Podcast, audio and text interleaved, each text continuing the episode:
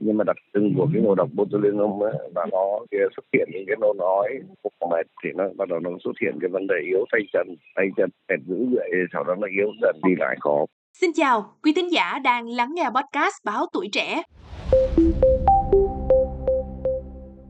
Thưa quý vị, những năm gần đây thì số vụ ngộ độc do độc tố botulinum xảy ra tại nhiều tỉnh thành trên cả nước khiến nhiều người nguy kịch tính mạng, thậm chí là tử vong. Gần đây nhất là ba chùm bệnh ngộ độc đều cùng ăn một loại thức ăn là cá chép muối ủ chua. Đây là món ăn do người dân tự tay làm và cũng rất quen thuộc được nhiều người dân ở Quảng Nam sử dụng bao năm nay. Tiến sĩ bác sĩ Lê Quốc Hùng, trưởng khoa bệnh nhiệt đới cho biết thêm là cả ba chùm ca bệnh gồm 10 người đều cùng ăn một loại thức ăn là cá chép muối ủ chua.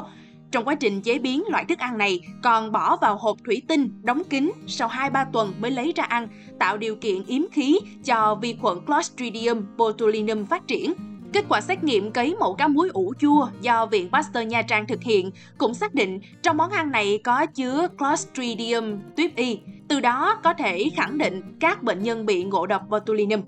Và đặc điểm chung là sau ăn chưa đầy 24 giờ đều có triệu chứng rối loạn tiêu hóa, làm yếu tứ chi tăng dần. Những trường hợp nặng đều dẫn tới suy hô hấp do liệt cơ, thở máy. Tuy nhiên thì tất cả đều tỉnh và tiếp xúc được ban đầu là rối loạn tiêu hóa nhưng mà đặc trưng của cái ngộ độc botulinum ấy, là nó xuất hiện những cái nôn ói phục mệt thì nó bắt đầu nó xuất hiện cái vấn đề yếu tay chân tay chân mệt dữ vậy sau đó nó yếu dần đi lại khó có biểu hiện là ăn uống trong cái quá trình sinh hoạt hàng ngày đó nôn ói rối loạn tiêu hóa đau bụng mệt mỏi ở bên cảm định ngay là phải khai thác uh, lại với các cái món ăn có liên quan thì chú ý đến cái đó theo tiến sĩ bác sĩ Quốc Hùng thì thực phẩm đóng hộp là dễ có nguy cơ bị ngộ độc botulinum nhất. Ngoài ra thì tất cả các loại thực phẩm khác như rau củ quả, hải sản vẫn có nguy cơ bị nhiễm vi khuẩn Clostridium botulinum nếu được ủ, bọc kín và không đảm bảo an toàn thực phẩm.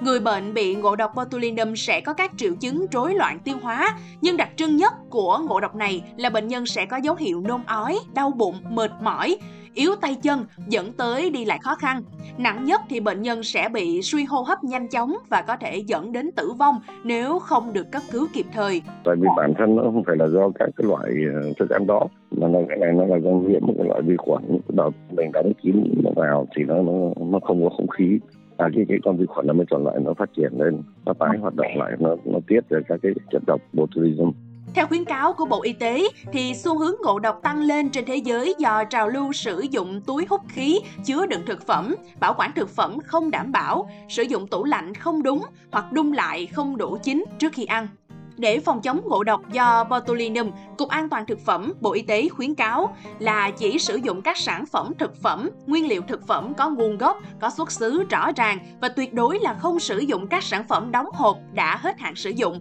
bị phồng, bẹp, biến dạng, hoen gỉ, không còn nguyên vẹn hoặc là có mùi vị, màu sắc thay đổi khác thường.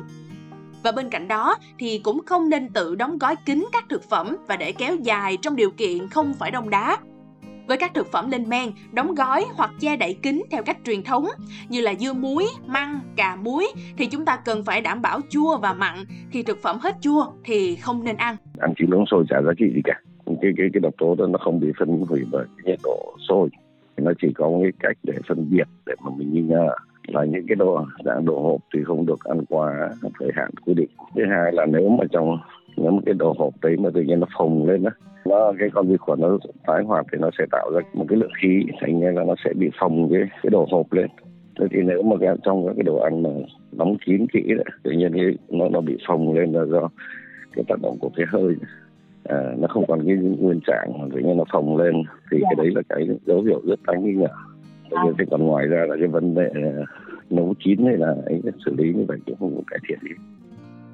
Độc tố botulinum không bị phân hủy bởi nhiệt độ sôi, dù có đun sôi thì vẫn có thể bị ngộ độc thực phẩm. Và quý tín giả lưu ý là khi phát hiện mình có triệu chứng ngộ độc thì cần phải đến ngay các cơ sở y tế để được điều trị càng sớm càng tốt quý vị nha. Cảm ơn quý thính giả đã lắng nghe số podcast ngày hôm nay. Đừng quên theo dõi để tiếp tục đồng hành cùng với podcast Báo Tuổi Trẻ trong những tập phát sóng lần sau. Xin chào tạm biệt và hẹn gặp lại.